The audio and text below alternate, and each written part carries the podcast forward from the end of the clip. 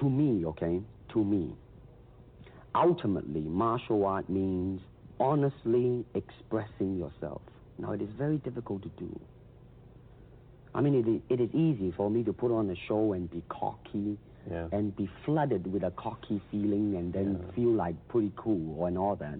Or I can make all kinds of phony things, you see what I mean? Blinded by it. Or I can show you some really fancy movement. To express oneself honestly, not lying to oneself, and to express myself honestly, now that, my friend, is very hard to do. And you have to train. You have to keep your reflexes so that when you want it, it's there. The expression of the human body. I mean, the everything. I mean, you know, not just the hand. And when you're talking about combat, well, I mean, if, if, it, if it is a sport, now, now you're talking about something else. You have regulations, you have rules. But when you're talking about fighting as it is, no rules. with no rules, real fighting. well, then, baby, you better train every part of your body.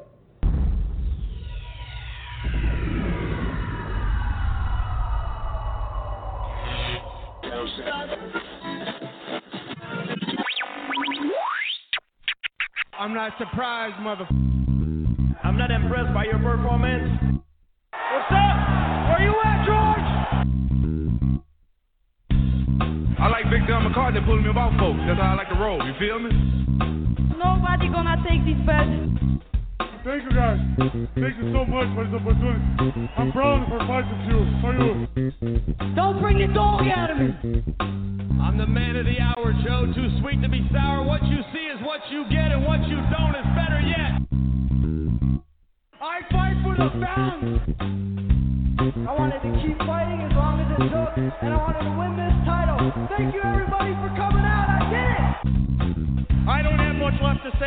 you have seen nothing yet. Running water never grows stale, so you gotta just keep on flowing.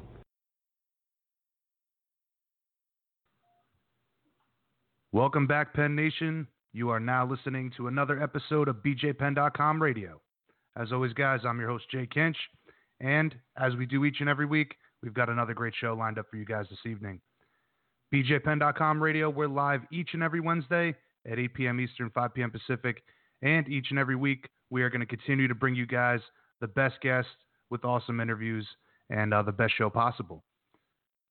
BJPenn.com radio and BJPenn.com itself, we are the fighter's voice. And what we're all about on this show, guys, is giving these athletes a platform to speak their minds without any bias. And uh, we're also the voice of you guys, the fans. And we greatly, greatly appreciate you guys, Penn Nation. Tonight's lineup, another great one, two great guests. Uh, before we get into any of that stuff, though, I keep telling you guys every single week, and quite frankly, you understand it's my job at this point. Your home for MMA news is bjpenn.com. Make sure you guys bookmark us, set up notifications for Twitter. Stay up to date on all the latest and greatest in the sport you love of mixed martial arts. All the hot topics, the breaking news, viral videos, exclusive content, interviews, everything that you crave all in one place. bjpenn.com forward slash MMA news. We have got you covered, guys.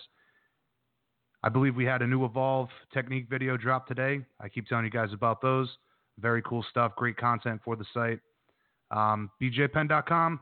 We're the largest independently owned and operated MMA news site out there today. And thanks to you guys, you guys all make this possible. So we greatly appreciate that. As far as our get, excuse me, as far as our guests go for the evening, kicking things off at about 8:15. We'll be joined by Bellator heavyweight contender, former UFC fighter, TUF alumni. Of course, I'm talking about Matt Mitrione. He's coming coming off of the uh, sensational finish over Fedor Emelianenko, and now he's on the uh, on the hunt for a title. And quite frankly, he's the prime candidate for a title fight in Bellator. Uh, they've had a bit of a, a mix up with the division vacated title. Not too much clarity what was going on there. But now, as things seem to uh, be taking shape with the additions to the roster, Matt Mitrione makes the most sense, in a lot of people's opinions, to uh, fight for the title. So we're going to catch up with him about all of that. We're going to talk about the Fedor fight,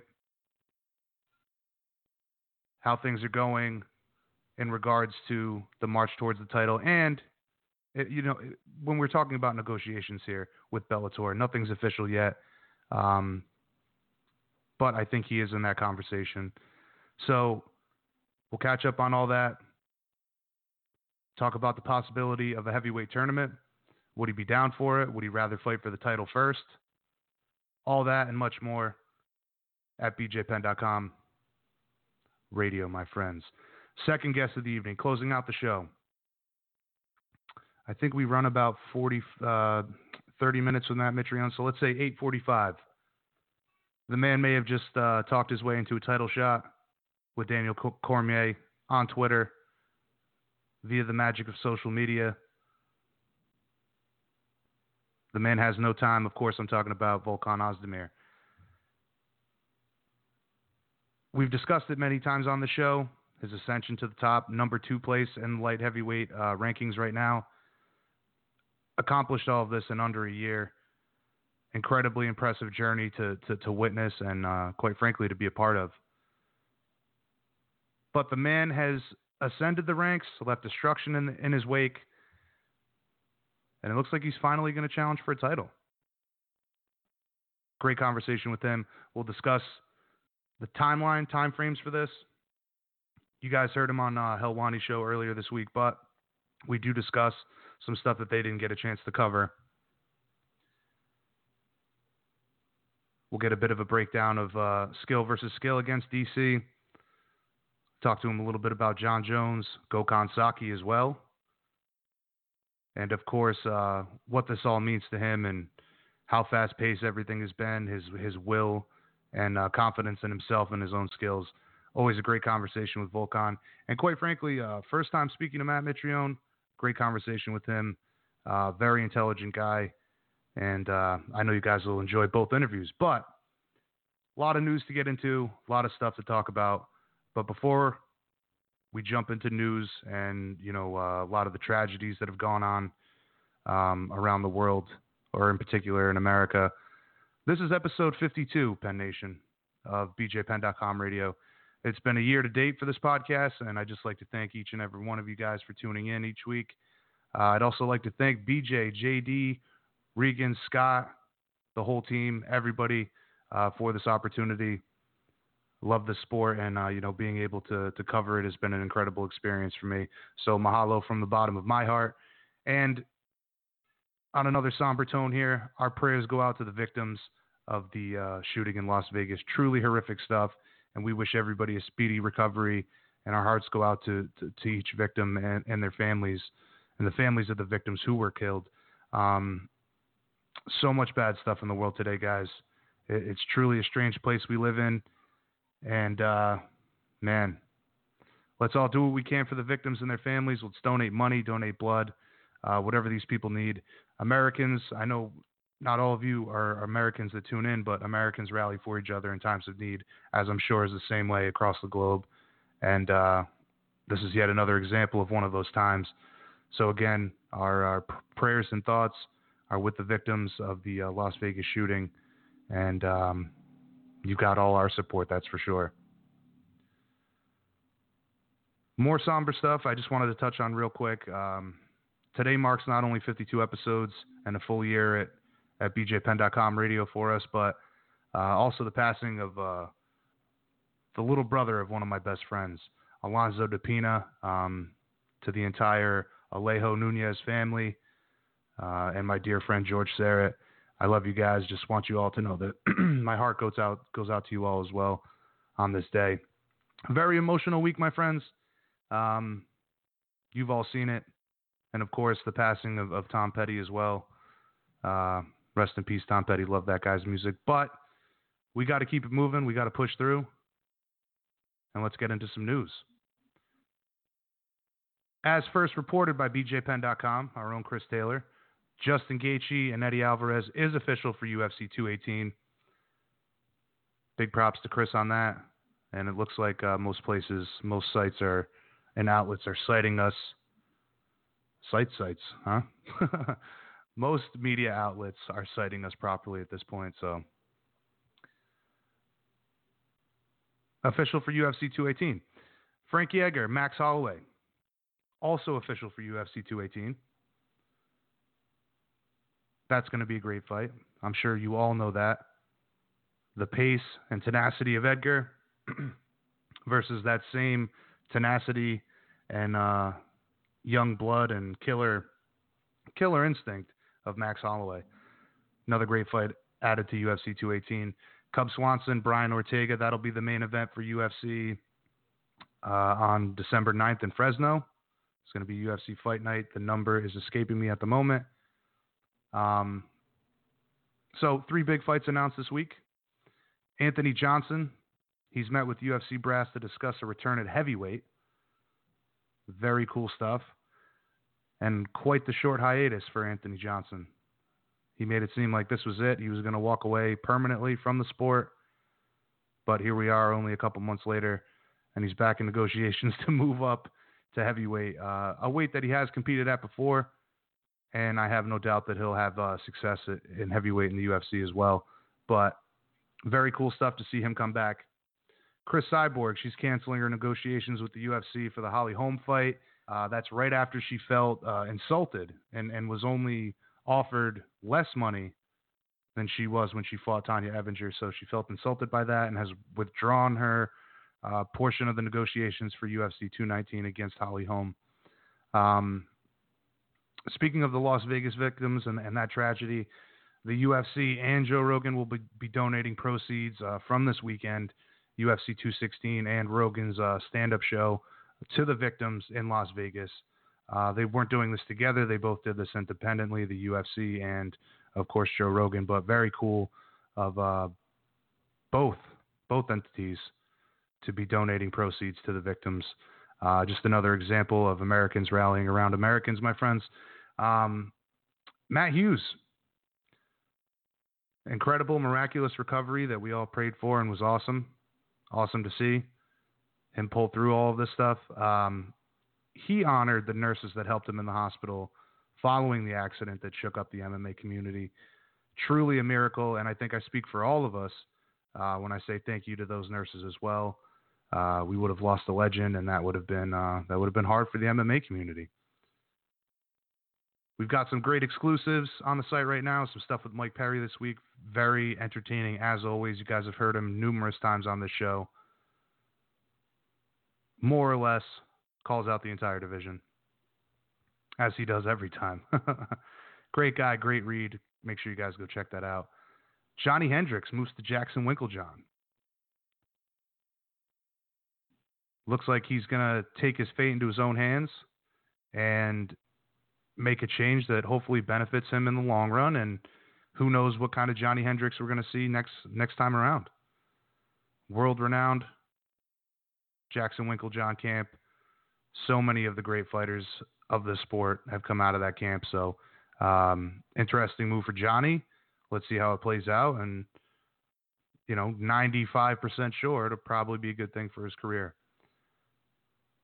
And now for some more of the funny and puzzling news from this week. Um, Derrick Lewis says he can't eat the McRib sandwich, and therefore Fabricio Werdum is in trouble because of this fight. He couldn't eat the McRib sandwich and he's going to take out that frustration on Fabricio Werdum. That's pretty freaking hilarious. I don't know whether this is hilarious, strange, or appalling. I don't know what to call this, but for some reason I'm on board. George Foreman calls out Steven Seagal to a fight. Seagal says yes. I'm not quite sure what the hell is going on here, but I would watch that. Guilty as charged something to keep your eye on. UFC and Fox deal is now up for grabs. UFC is eligible to uh, seek better offers from other companies at this point. Keep your eye on that. Could be some big changes depending on how that plays out. I would imagine that Fox is going to do everything they can to keep the UFC. But then again, maybe one of the other big hitters in the media uh, will throw the right number at the UFC to keep them and as we've seen with the new per- with the purchase of the company for 4.5 billion dollars, 4.6 whatever, they've been all about the money. So whoever gets the sweetest sweetest offer will get the deal, I'm sure. but again, something to keep your eye on uh, this up in the upcoming weeks. And of course, all of this in depth and much more at bjpenn.com forward slash MMA news. Go there now while you listen. Stay up to date. See all the important stuff in the sport. All the cool videos. You name it, we got it. bjpenn.com forward slash MMA news. And of course, as I said, prayers to the families of Las Vegas and all of the victims. And uh, rest in peace, Tom Petty. Rest in peace, Alonzo DePina. Um, been a tough week, but we've got a great show to lift your spirits here tonight. And we're going to jump right into things. I have talked enough. Our first guest, as I mentioned, Bellator heavyweight Matt Mitrione. Really cool conversation with him. Again, first time speaking with him, and uh, man, one of the better conversations that we've had on the show. Um, maybe not so much controversial interview, if you will, or you know, a guy calling out a division, but very cool intellectual conversation I had with Matt, and uh, gained a ton of respect for the guy. Not to say that I didn't have a ton of respect for him before, but um, man, you actually get to chat with a guy like that. Very cool stuff. So, kicking things off tonight, former UFC heavyweight, former TUF alumni, or TUF alum rather, Bellator heavyweight contender, without a doubt, Matt Mitrione.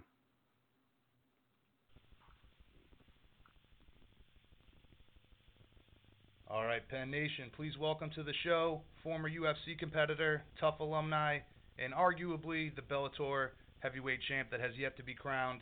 Uh, of course, I'm talking about Matt Mitrione. Matt, thanks for taking the time to join us today. Uh, where are you calling from? Uh, I'm calling from South Florida in West West uh, Palm Beach, Florida. I stay when I come down here to train with Coach Henry and, and Coach Greg. I stay with a, an old college teammate of mine named Vinny Sutherland. Very good, very good. So clearly getting in some really great rounds with all those savages at Combat Club. Yes, sir. That's how we roll, brother. Now, speaking of Florida, I know you mentioned that you that you don't take up permanent. Actually, you know what? Uh, just just as a side note, Coach Henry opened up his own joint now. So Coach Henry coaches over at uh, Hard Knocks 365, where he has Hooft Kickboxing, and Coach Greg has Jones Wrestling there. So I haven't, I haven't been to um, the Combat Club in a hot minute. Uh, nothing against it. It's just it's just Coach Henry's down south more often, and his place is down in Fort Lauderdale now. He actually has his own school going forwards. Yeah, you know what, man? I have had that mixed up. I always thought that when the split initially happened with the Blackzilians, that Combat Club was Henry Hooft, but apparently that's incorrect. Henry Hooft split off to do his own thing, and Combat Club is a completely separate entity. Correct, that is accurate. Henry Hooft was there uh, in the interim, and also, but, but Combat Club runs Henry's program, his kickboxing program. So we have like guys like Sean Soriano and a couple other dudes that are like that are have been brought up in the way of Coach Henry and he has them doing their their, their coaching up there. Do you get to see him often, man? He's a he's a Rhode Islander as well. I'm a, I'm a native Rhode Islander. Uh, you know, he gets a lot of a lot of love out here. Did you get to see him often, Sean Soriano? Dude, Soriano's my dude. He's a, he's a, he is a great human being. He's a, he's a, he's he is a great teammate, uh, and he's a he's a really good friend of mine. Great little dude. Very good, very good. Uh, so obviously, man, there's a lot there's a lot to talk about, a lot to discuss. But let's start with the Fedor fight. Um, the finish was pretty crazy, one of the best of the year without a doubt. I'm wondering, can you walk us through that double knockdown and subsequent knockout? yeah, man. Um, you know, Fedor is is really fascinating because the way he approaches a fight, mid fight, is unlike anything I've ever seen before. Where he is, he he's like a savant you know, for for lack of a better expression. Like he he takes it in and he calculates everything he sees. Like it's like you can just see if you if his head was a, a calculator, you could just see like the accountant roll just flowing through and just adding up on the ground. You know, like him trying to solve this this number like via puzzle. It was incredible.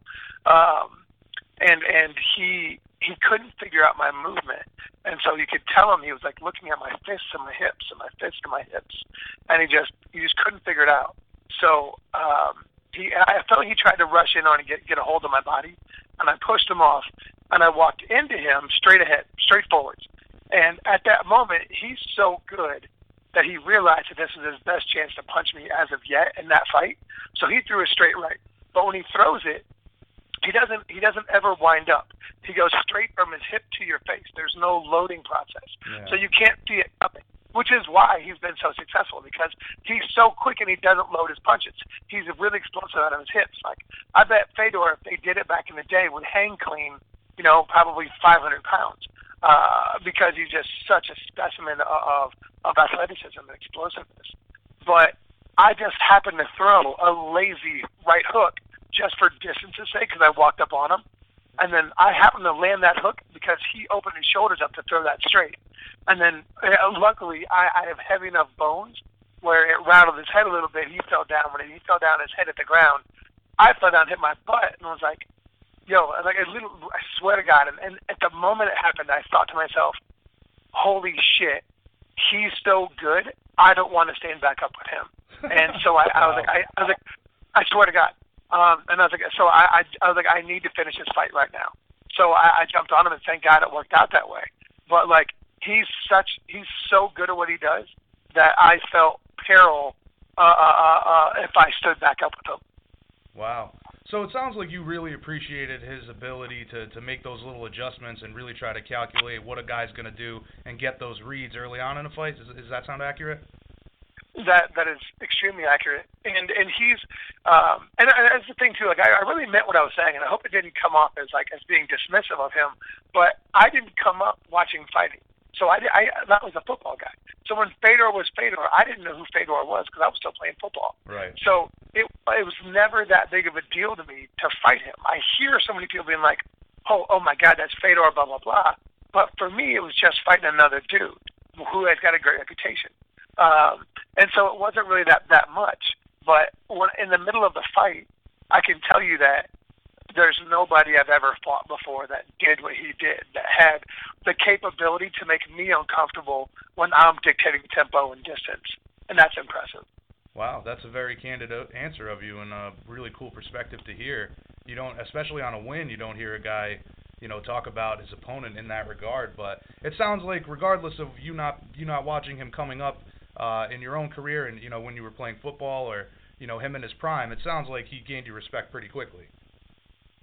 Oh, yeah, for sure, dude. He, he's the best fighter I ever fought. Like, even if I didn't know what the hell he accomplished before, if I just walked in there and fought him, I would still say the exact same thing. Like, Yeah. he he is, and I've had, which is wild because I've had fights that have gone on a long time. You know, I've had a couple fights go three rounds, um, and, and I can tell you, even though this one only lasted seventy something seconds, it, it, it was by far the most threatened I've ever been. Wow, wow. So it goes without saying that the performance was probably the biggest of your career, best of your career, uh, and it was also one of those timeless finishes that that sticks with everybody for a long time.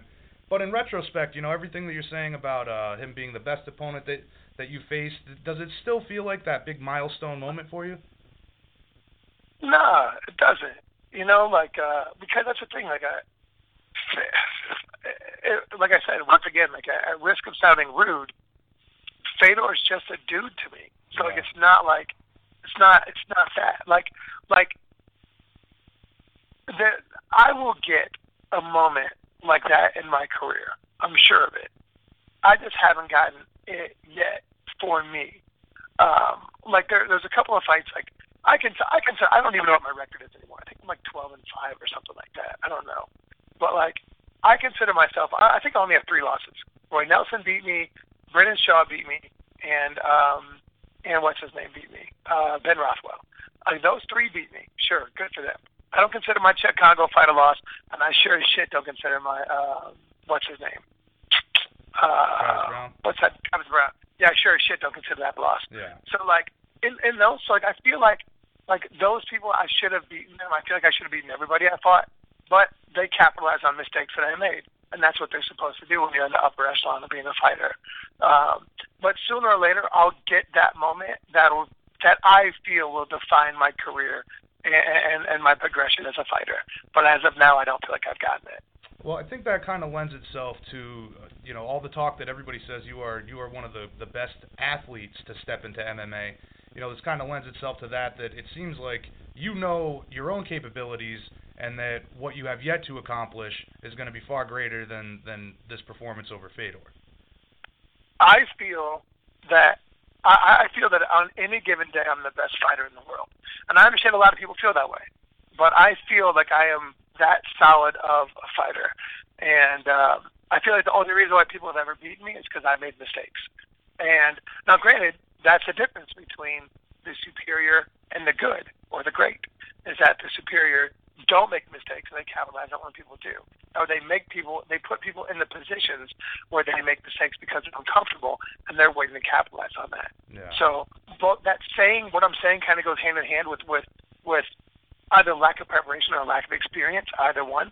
I feel like I've always prepared as, as well as I possibly could have, but now it's at the point where I need to be the guy when somebody makes a mistake, I capitalize on it, and I start building my legacy, and I start building the, the where people are like, damn, I wish he never went to Bellator because I want to see him fight, you know, uh, Werdum or Cain or who, God knows what other dude his, his name's out there, Yeah. but. um and hopefully we get the Ali Act right. Someone doing it supposedly that, hopefully Connor is is going to testify because I hear he is.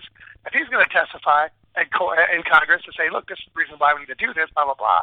Well, then I sure as hell can get the strap over here, beat whoever I have to beat over in Bellator, and then go fight whoever for a unified world title. That sounds great to me. Yeah, I have no doubt about that, man. That's something we've talked about extensively on the show, the Ali Act and guys supporting it. Um, I definitely think that that would be the best thing for the sport, but more importantly for you guys as athletes. Um, when it comes to you know going to the negotiation table and putting on the fights that the fans would really love to see. So uh, I agree with you. Well, you know, it- it's- I, I totally agree with what you're saying, and I think that's a big thing. But you got to remember something that I went to the negotiating table with Lorenzo Fertitta. Me and him head to head, no lawyers, just us having negotiations. Uh, and I told him what I wanted, and I told him why I wanted it. And uh, you know, he scoffed at me because at the moment there was really nowhere else to go. But I told him I was like, look, dude, either I get what I want or I'm bouncing, or I'll retire, I'll be done. Uh, and luckily, Bellator came in and was like, hey, look, I got you. We negotiated. It was a hell of a lot better deal than what I than what I would gotten from from the UFC. But even with the UFC, they would have increased my my purse, my fight purse, almost a hundred percent, which they don't ever do. That's pretty much unheard of. Yeah. Um, so it was a situation in which you're you're you're bargaining against a stacked deck, but you still have some kind of leverage. But it's not nearly the kind of leverage we would have if we had the Ali Act jump in and say, hey, look, this is where I'm at, and this is the reason why I want what I want. Yeah, yeah. Well, that that's that's interesting to hear that he scoffed at you. First of all, and second of all, I agree with you 100%. Competition. I mean, you anybody who knows free market capitalism will understand that competition is best for business across the board. So Bellator coming in.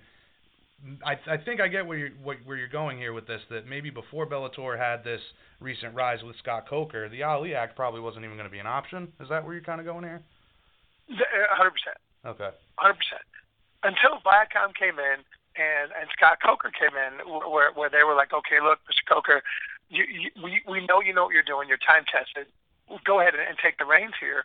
Um, so now the Ali Act is, is a massively viable thing. And on top of that, let's take into consideration the names at which the UFC has let go or Bellator has has pulled over, and then look at how well they've done Yeah. right? Like there, there's a handful of names that have not done well over in Bellator, and so that means that Bellator's talent is actually pretty damn legit.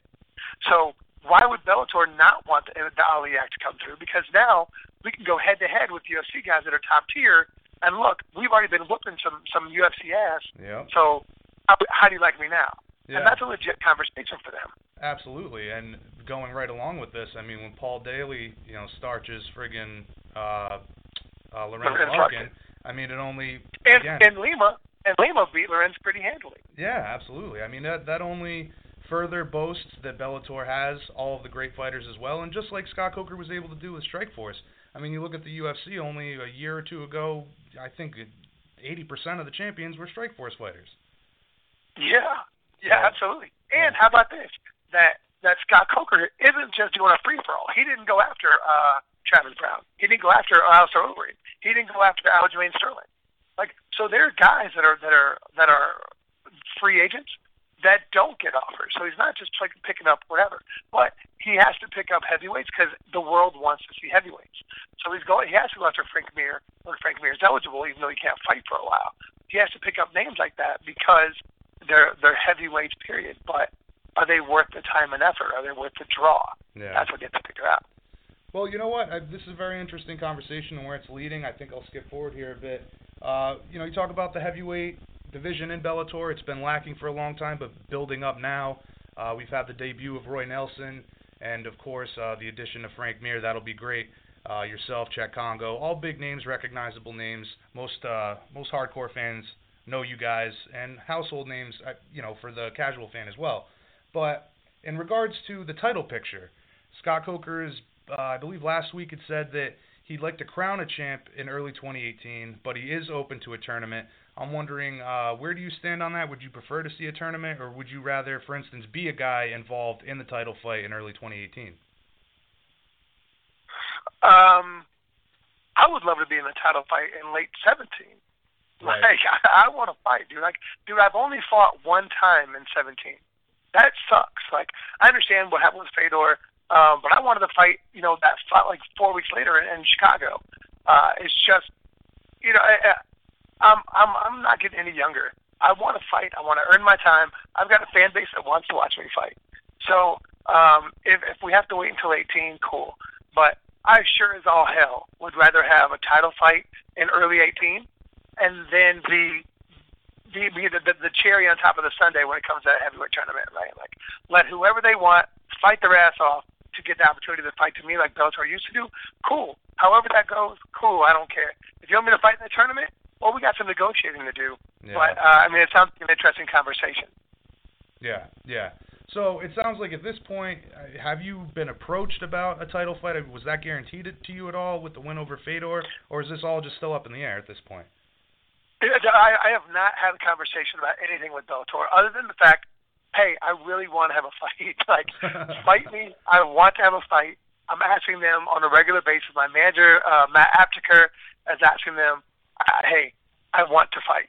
Get get me a fight. You pay me to fight. You want you, you need you, you need heavyweights in there. Let me get down and do my work.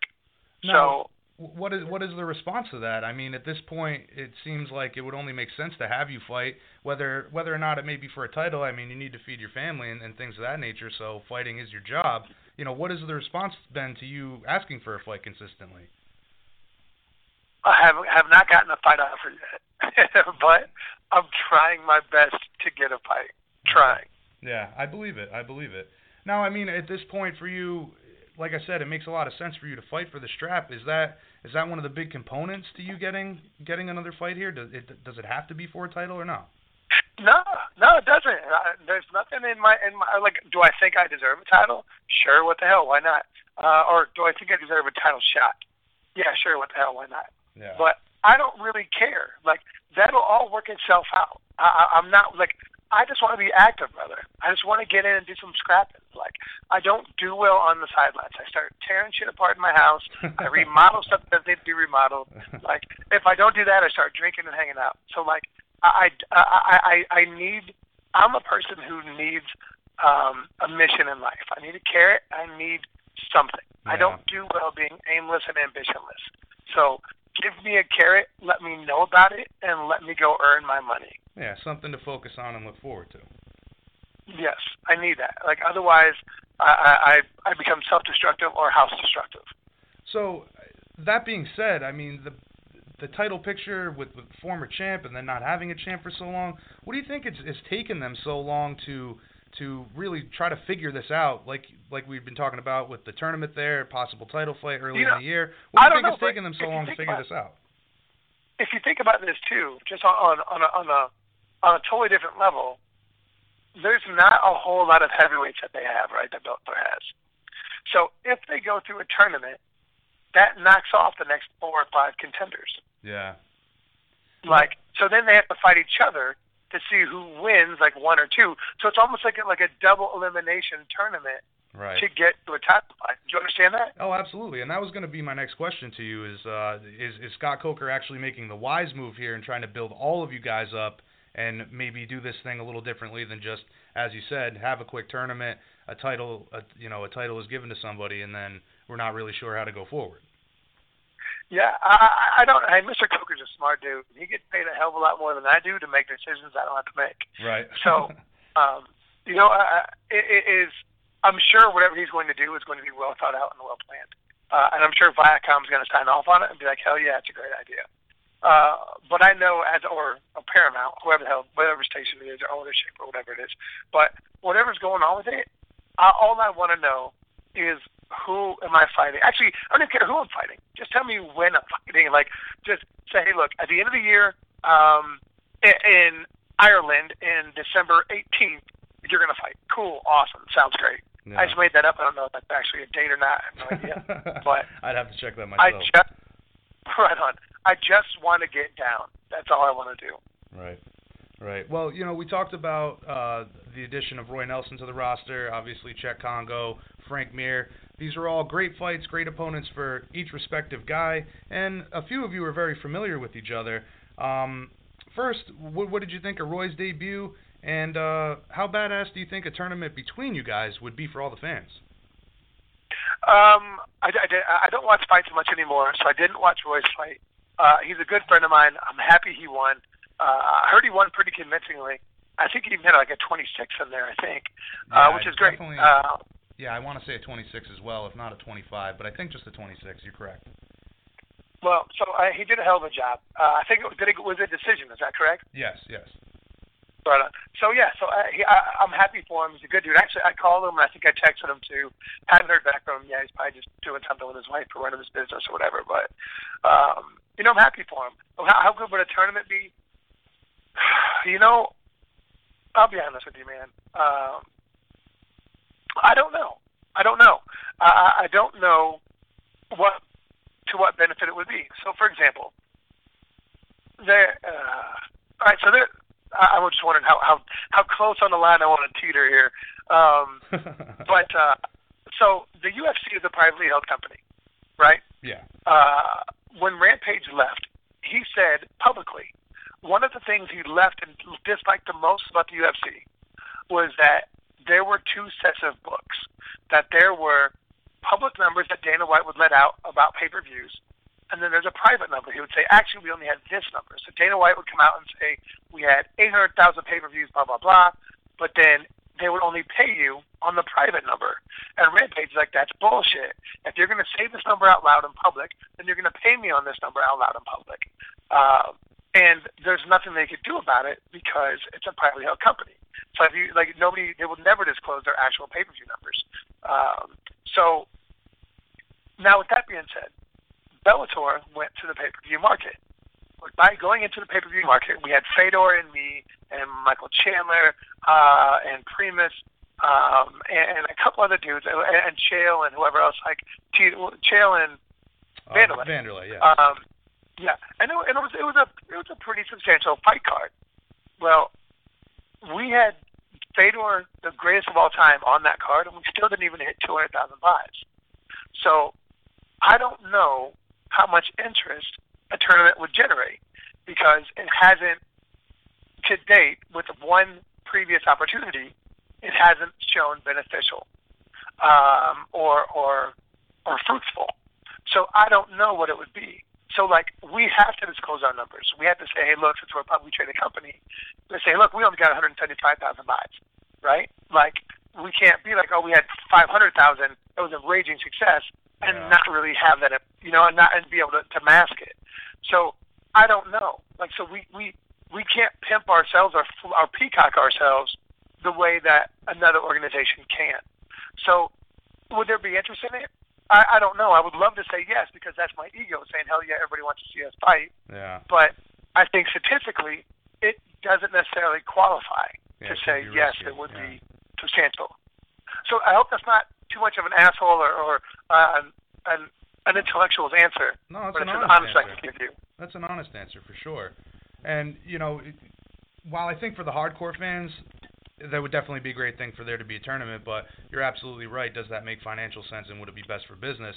But to stay along with that, you know, given the numbers, the, the weak numbers on the pay-per-view for Bellator, do you think it, that's going to be a long time time away before we see another Bellator pay-per-view? That would probably be, Well, be best for business, but right? But doesn't that make you wonder though? Like, if we was it a weak number? Like, it, what are the UFC's real numbers? Like, Right. are they are they to where we are?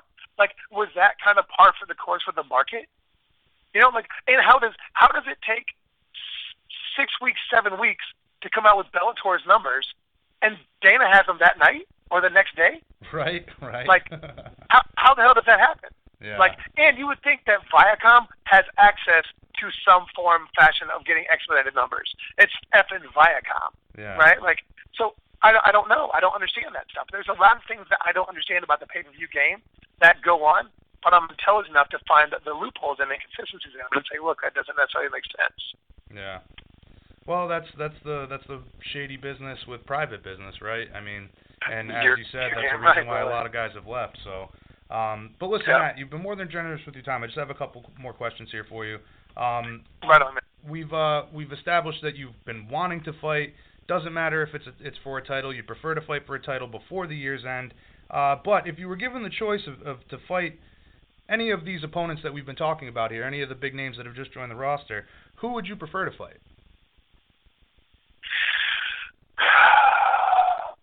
You know, man, I'm, I'm really gonna make you irritated here. You give me a piece of paper and I'll sign it. I don't care who it is. Um, I believe I'm the best in the world on any given day. So it doesn't matter what color his eyes are, what color his hair is, what his waistline looks like. It doesn't matter. I'm still gonna whoop that ass. Yeah. So there's nobody I care about fighting more than just signing on a piece of paper. That's all. I just want to be busy. Yeah. No, honest answer, not irritating at all, man. At, at this point, you just want to get back in there, and all of the all of the opponents that that make the most sense are all quality. Uh, I was just interested to know if you had any preference to stylistically a matchup with any of these guys. But um, should all the fans have any question question whether or not that you'll be crowned Bellator champ at least sometime in 2018? Um, I, I think that uh, I, I, if I don't get a shot at the title relatively soon, I would be I would be very surprised. I think I've earned it. I think my fighting style has earned it. I think my personality has earned it. Um, so if not, then I'll go I'll go put hands on somebody else, knock that ass out, and, and just sit back and wait the same as I'm waiting right now. All right. Now, in conclusion, man, what can all the Matt Mitrione fans expect in your next fight, regardless of opponent, and why should everybody make sure to tune in? You know, man, I, I've been wrestling a lot with with Purdue University uh, and Coach Craig, and I've been wrestling with, uh, Tyrell Todd, who was a, an all, a three-time All Big Ten guy. I've been wrestling Purdue's uh, heavyweights, and uh, you know, it's it's fun. I, I've really been developing my my close. My my Greco, my pummel game, my body lock game, uh, my comfort level being nipple and nipple uh, with another dude who wants to try to get me to the ground, and um, it, it's I'm not I'm not saying I'll ever go for a takedown again. I learned my lesson against Ben Rothwell, but I know that I am much more comfortable and I am much more prepared in this situation if it ever comes up again. So it sounds like you're just more you're more looking forward to going out there and showing another wrinkle of your game and uh, another reason why you are the baddest Mama Jim on the Bellator heavyweight roster. That's uh, or in the world. You're damn right. All right. All right, man. Well, listen, it's been a great conversation. It's been an absolute pleasure to speak with you. I know this is the first time for us, and uh, hopefully we, we get an opportunity to have you on the show again when a fight finally gets announced for you.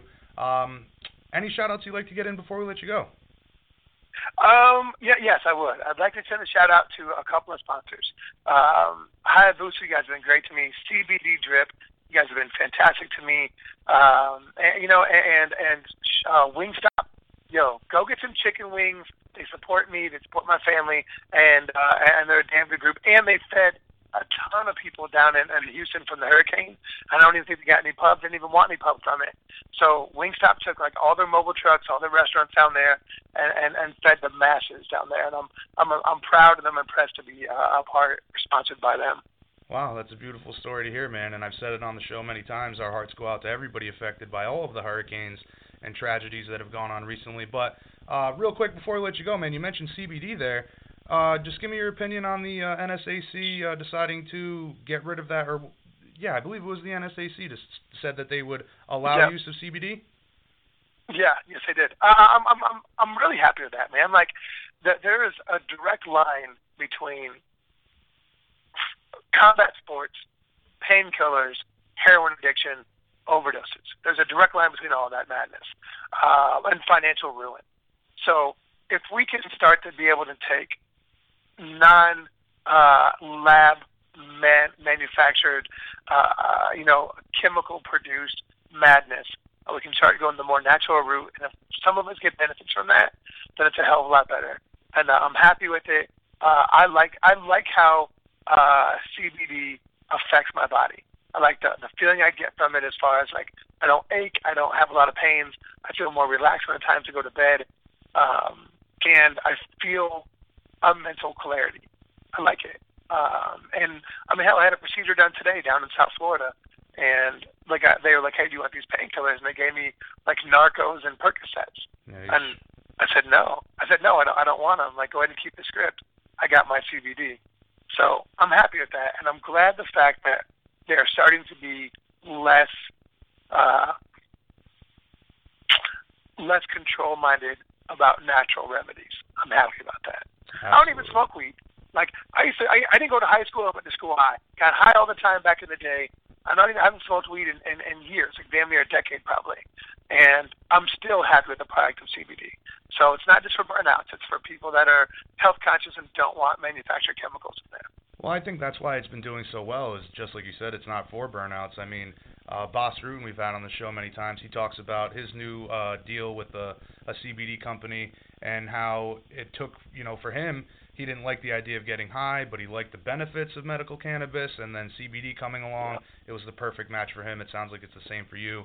But uh, yeah, agreed, man. Anything to help you guys curtail all that nonsense and madness that you spoke about. Um, but again, listen, man, greatly appreciate the time, and uh, hopefully we get to catch up again soon. Sounds great, brother. Thanks a lot, man. Thanks for the time. All right, you have a good day. Bye, buddy. Bye. All right, Penn Nation, that was Matt Mitrione, Bellator heavyweight. Soon to be in a title fight, I have no doubt. If not early 2018, following a heavyweight tournament, which sounds to be uh, the plan so far uh, for Scott Coker in regards to the, the division. But you heard him talk about it there, Matt Mitrione. You heard him talk about it. Uh, you do wipe out all your top contenders if you do a heavyweight tournament. So I agree with him on that. You know, it's it's one of those things we'd love to see tournaments, but when you don't have a lot of depth to a division, makes a great point there. But again, have no doubt that he will be competing for the heavyweight title in 2018, whether it be early or uh, you know maybe a few months into the calendar year. A lot of great matchups for him. Cheick Kongo, Frank Mir, Roy Nelson, and I'd imagine that list will only continue to grow as time goes on for Bellator. Also, with the Ali Act, the stuff he, he mentioned there, that it's only good for Bellator. Very true, very true. And uh, with Conor McGregor at the helm here, it seems like this might get finally pushed through and be a great thing for athletes across the board, as we discussed there. So, as the nickname with our uh, next guest, let's waste no time and jump right into things with Volkan Ozdemir. As I had said earlier, calls out DC on Twitter. DC responds, gives him props, agrees to the fight. Now it's in the hands of the UFC to uh, make the fight happen. Hopefully it does. And we'll talk about all that from top to bottom. A little bit about Jon Jones, and of course about Gokhan Saki, as I had uh, mentioned earlier. This is the fighter's voice, the voice of the fans, BJPenn.com radio. Coming up next, Volkan No Time Ozdemir.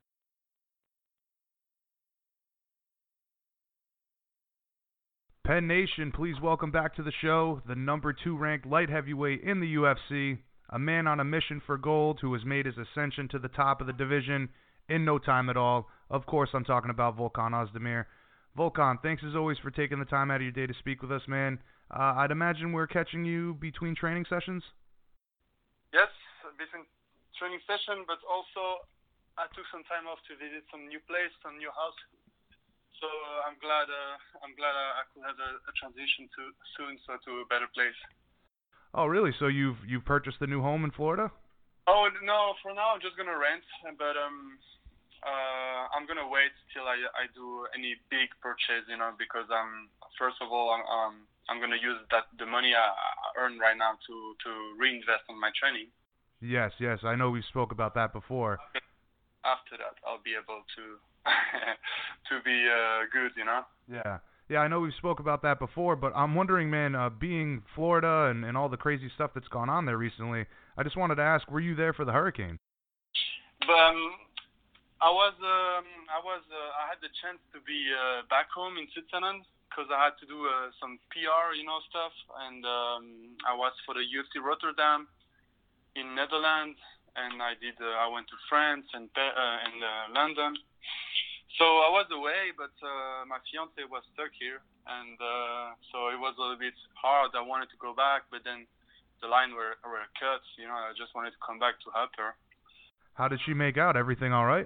Yeah, it was good actually. It's um because uh, it changed from category five to category three, Yeah. and then you know, and our place was was good. Just a few trees fell, um, and uh, next to some cars. Hopefully, our car had nothing, but uh, it was good. It was good.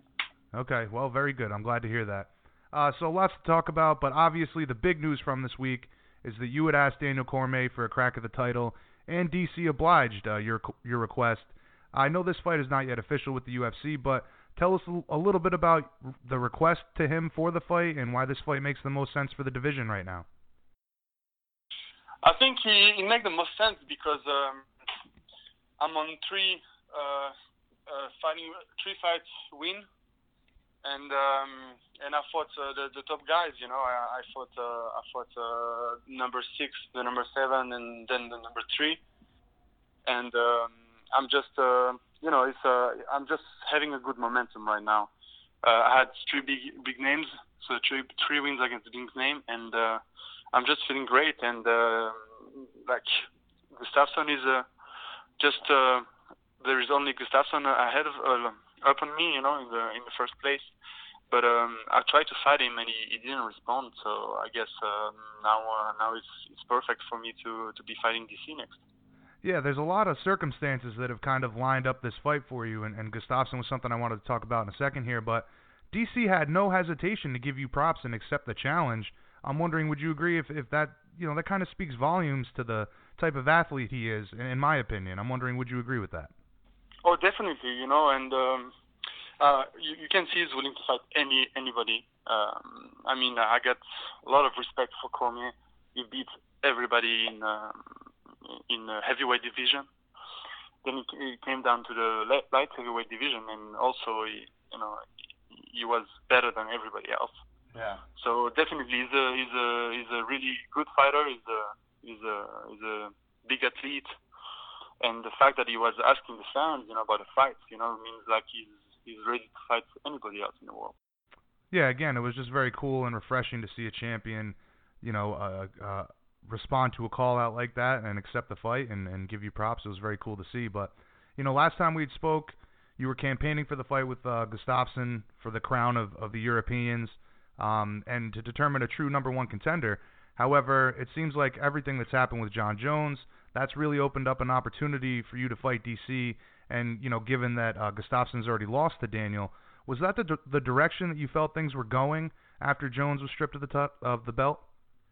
Uh, I think so. I think he helps too because um, he had already two shots at the belt, and uh, he came really close twice. So I understand how frustrating he was because he had some uh, split decision, and there were really, you know, like a lot of fans were booing, you know, the the the the results. Yeah. So um, so you know, it's like the kind of the uncrowned king, I guess.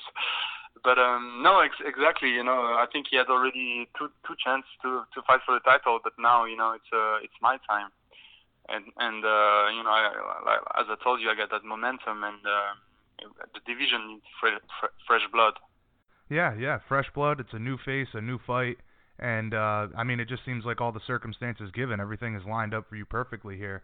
Uh, I know you said that you believe Jones will come back, you know, but as a guy looking from the outside in on his situation, his, you know, the, your perspective, um, has all the controversy with Jon Jones has that tarnished his legacy in your opinion?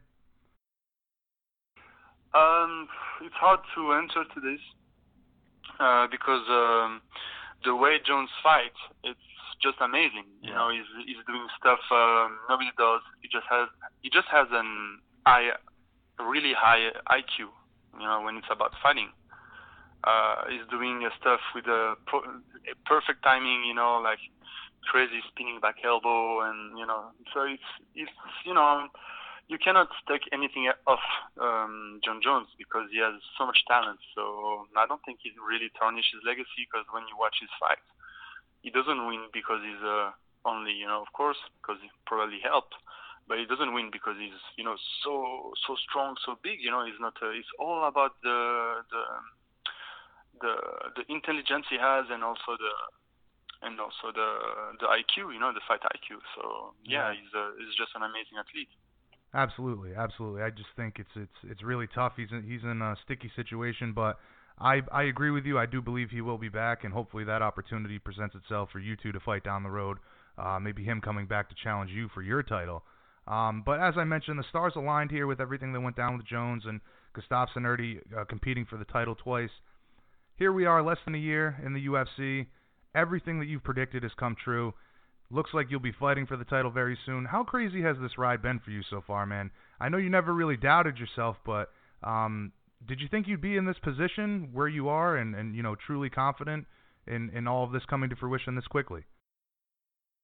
I mean, uh, it, it is a blessing, definitely. Um, I've been uh, dreaming about it um, and envisioned that, and uh, I think it's just happening right now because uh, I wanted it to happen, and uh, I think I, I did everything, everything I could to to to make everything happen, and uh, that's I just having the reward of my hard work, and. Um, like now, next is the belt, you know, and uh, it's uh, it's uh, it's just a blessing the, everything that's happening to me right now actually So, in regards to the date, has there been any talk with DC's people about you know when they'd like this fight to take place? Um, I know that you've been targeting you know January, February, uh, but what date or venue makes the most sense for you right now? yeah um, I, I still haven't really looked at the date but uh, I don't think it's going to be before um, beginning of the next year and um, so it's going to be I had a really you know quick uh, run at the UFC afterwards nonstop and uh, and now I'm just going to take some time also you know to to breathe a little bit and uh, get ready for this big fight Yeah, absolutely. I mean, the turnaround, the quick turnaround has been a benefit for you so far, but uh, you also need to take the time to, um, you know, really prepare for this one. It's the biggest fight of your career for sure. Um, but give us your thoughts on DC and the problems he poses in this matchup, and in turn, what strengths you bring to the table that, that he's never really seen or felt before. I don't think um, I don't think he he he really had uh, you know like um, that kind of a position with me because uh, because right now there is also not a lot of tapes about me. Uh, there is not nothing you can study much, and um, people still doesn't really know what what I'm capable of, and uh, that's uh, that's something uh, I will bring the element of surprise and. Uh, uh, I just it's just that I'm dangerous in uh, in uh, every every every every situation. You know, I have a big knockout power, and uh, I don't get tired easily. And uh, you know, I'm gonna I'm gonna fight. Uh, I'm gonna fight for it. Well, you know, speaking of that, uh, that grinding wrestling style, that you know, that's his bread and butter. He's been able able to really wear guys down in there. You know, aside from the obvious takedown defense and, and, and things and things of that nature, what would the primary focus be for this fight camp? Would would it be on cardio, and you know, in case you have to go to those later rounds?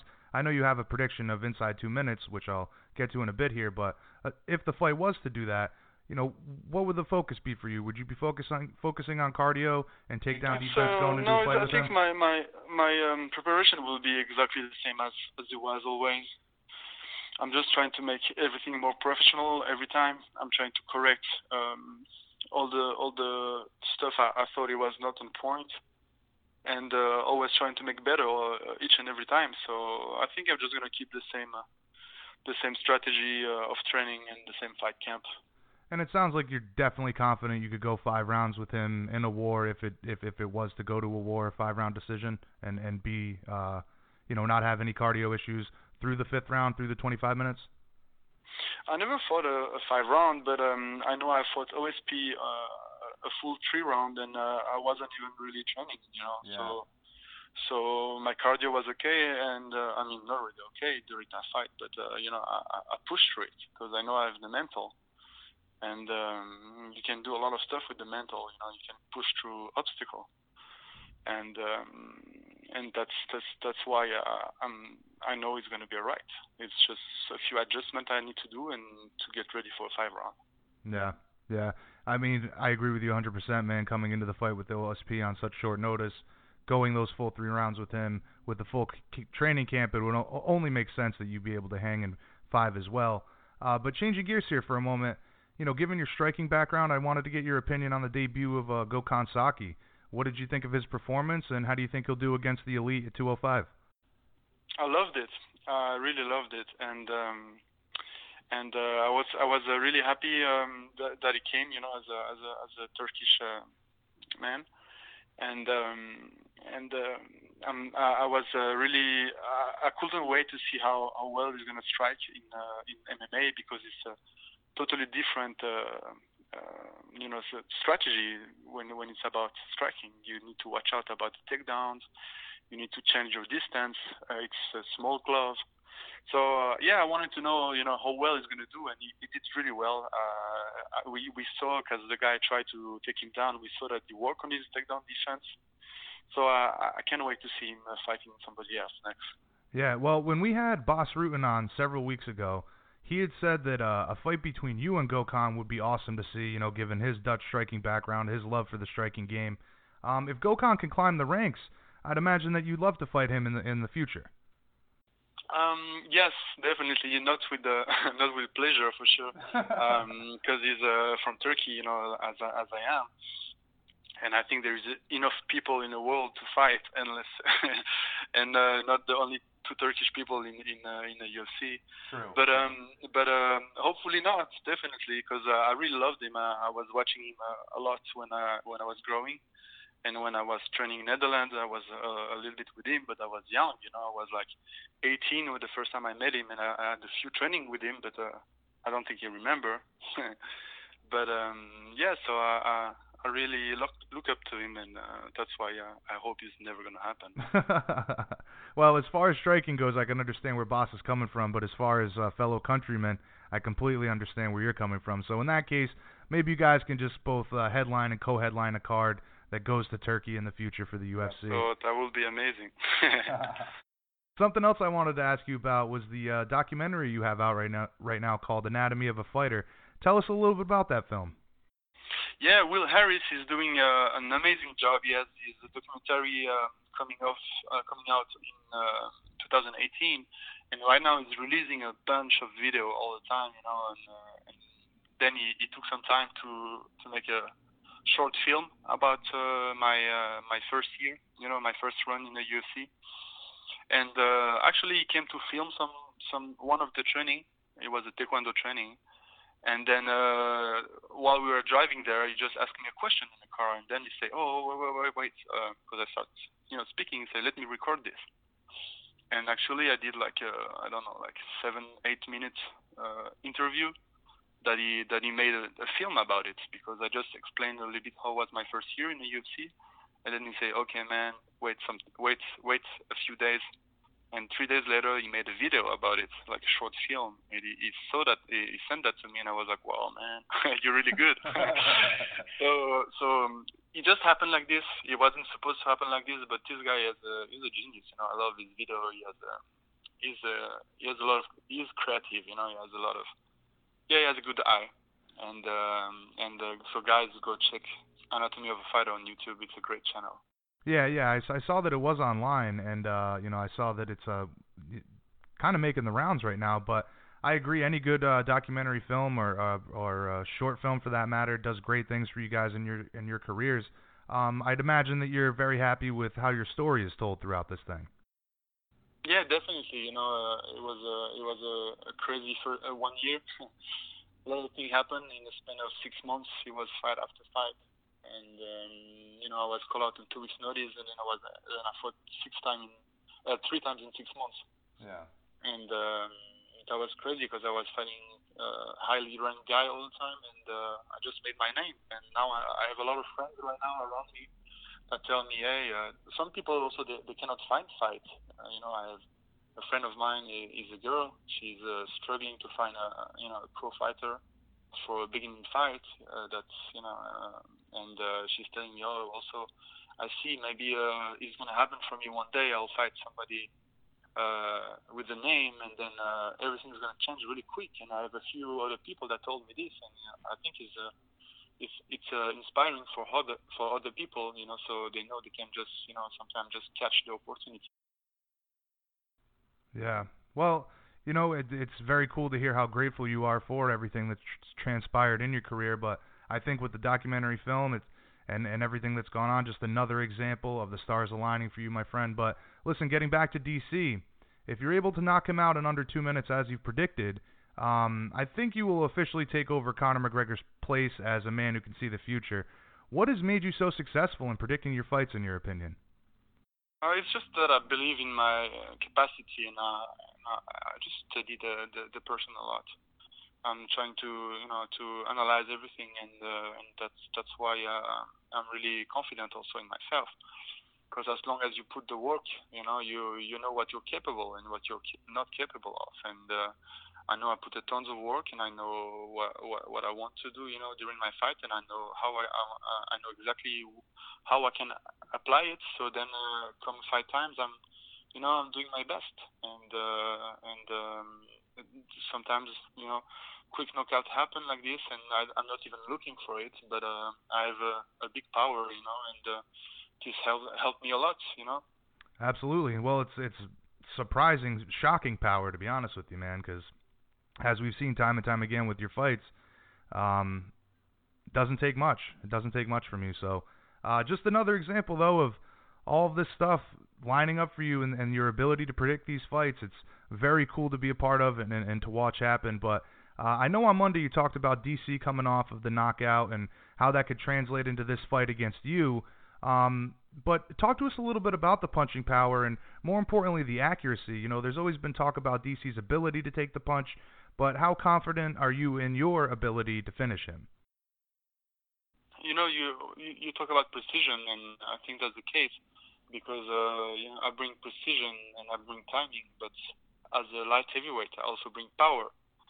So this makes all the difference because uh, it's you know it's it's something when you're um, uh, featherweight and you talk about timing and you know and uh, accuracy, but once you're able to do all of that and also apply the power of a 205 pound, uh, then uh, then that's why you know like stuff like this happen and yeah. um, and uh, it's a different world because uh, like it's a heavy man world and uh, you know every punch can like make people to sleep and uh, DC is a striker but uh, I saw him punch hard you know a bunch of few times so he has a, you know you should not sleep on his uh, striking either.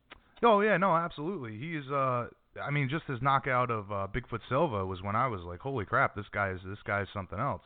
Um but I think, you know, a lot of people were saying um Anthony Rumble Johnson, he wasn't able to finish DC, although he did land some some very powerful shots. But I think the difference is with you is as we talked about there, the accuracy and the timing of these strikes. Uh, I think it is on another level that you know DC has not seen yet. So uh, I just wanted to get your opinion on that. But listen, all right, Volkan, we certainly look forward to the fight being made official and the fight itself. It's been an amazing ride, as I mentioned, to see you get to the top here, and we greatly appreciate you uh, allowing us to be a part of it. But in conclusion, man, what can all the fans do, all the media do to help make sure that this fight gets made and that you become the champ in 2018? Oh, that's something really great. Uh, you guys can just you know share all the the story or share like uh, hashtags, you know, like talking about that fight because uh, let's make it happen. You know, um, DC DC use use the fans to make it happen, and they, they vote for it. So let's let's use the fans to make it happen for real. Let's uh, let's us be a force, so so the UFC will really listen to us, because um, DC want it, I want it, and uh, if the people want it, let's let's fucking do it. I agree. That's all. That's the three to the four parts that that need it to make it happen. So, Lord knows we're on board. I know all the fans are on board, and uh, anything we can do to help, man, we've always got your back. Greatly appreciate the time today, Volkan. Any shout outs you'd like to get in before we let you go? Thank you. Yeah, you can guys. You can follow me on my social media, Instagram or Twitter or Facebook, guys. It will will be appreciated. All right, very good. Thank you again, Volkan. We look forward to the fight being made and uh, having you on on again soon. You have a wonderful day, my friend. Thank you so much. All right. Have a good day. Bye bye. All right, Penn Nation, there you have it. Volkan, no time, Ozdemir. Incredible, incredible rise to the top. Record time. Record fast finishes. I mean, and his ability to predict these things. Um, you've heard him here on, on the show twice now predict that he would get a first round KO. Did exactly that, and both times in under a minute. Hence the name No Time as a nickname for him. Can't say enough about the guy. And honestly, I'm just taken back by uh, how quickly this is all transpired for him. Go from unknown to the fighting for a title less than a year. If he wins the title, what an incredible story. It's been an incredible story so far, but greatly appreciate him uh, letting us be a part of that as well. You know, it's all about relationships here, and we try to uh, do right by all these fighters, give them the promotion that they deserve, and uh, that same respect as well. So, very cool to be a part of all of this for Volkan, and you know, assuming that this fight does get made by the UFC, can't wait for it. Can the wrecking machine that's bursted onto the, the scene in the division take on, you know, aside from the pound for pound best in the world and Jon Jones, take on one of the best that the division has seen in many, many, many years as well. Really cool stuff. And also, guys, make sure that you go check out his documentary, um, Anatomy of a Fighter. I didn't get a chance to watch the entire piece, but I did watch a, a clip of it, and it looked very well done. And uh, again, highlights this incredible journey for Volkan so far. Um, so again, big thank you to both Matt Mitrione and Volkan Ozdemir for coming on the show tonight. Another great episode, more great conversations on the Fighter's Voice, BJPenn.com radio.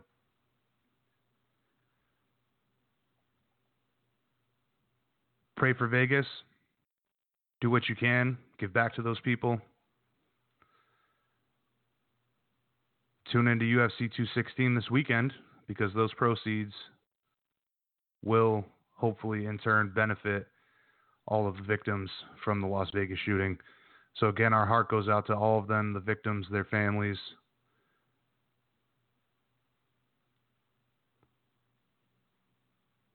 My personal heart goes out to the family of uh, George Serrett, the Nunez Alejo family.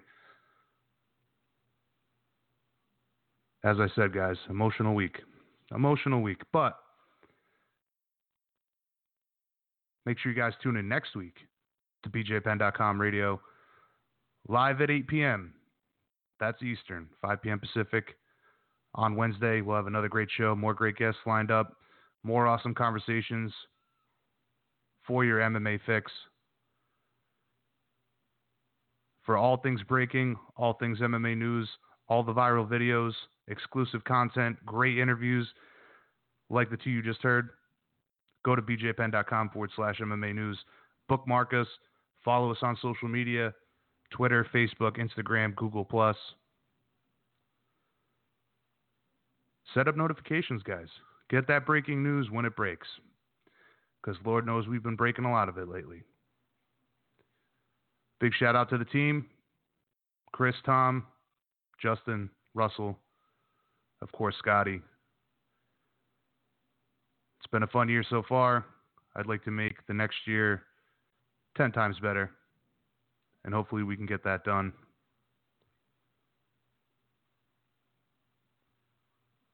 Thanks for tuning in, Penn Nation. We'll catch you next week. I'm your boy Kinch signing out. This has been the Fighter's Voice, the voice of the fans, BJPenn.com radio.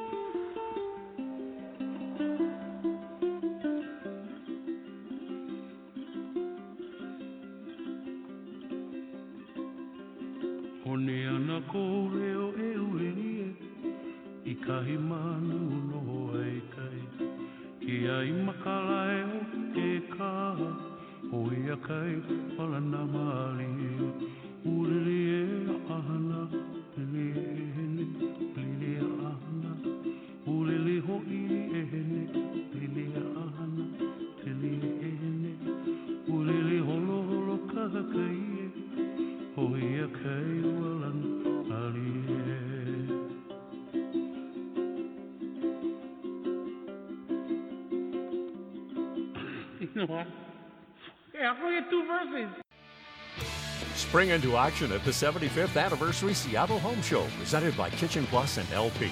Spring is the time to renew and renovate. See tiny homes and the dramatic outdoor living by night exhibit. Get kitchen and bath remodeling ideas and feed live butterflies. Purchase e-tickets at seattlehomeshow.com and get $5 parking. The Seattle Home Show, February 23rd through March 3rd at Century Link Field Event Center. Sponsored by the Seattle Times and Master Builders Association.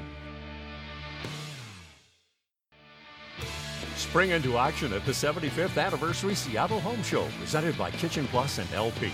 Spring is the time to renew and renovate. See tiny homes and the dramatic outdoor living by night exhibit. Get kitchen and bath remodeling ideas and feed live butterflies. Purchase e-tickets at seattlehomeshow.com and get $5 parking. The Seattle Home Show, February 23rd through March 3rd at Century Link Field Event Center. Sponsored by the Seattle Times and Master Builders Association.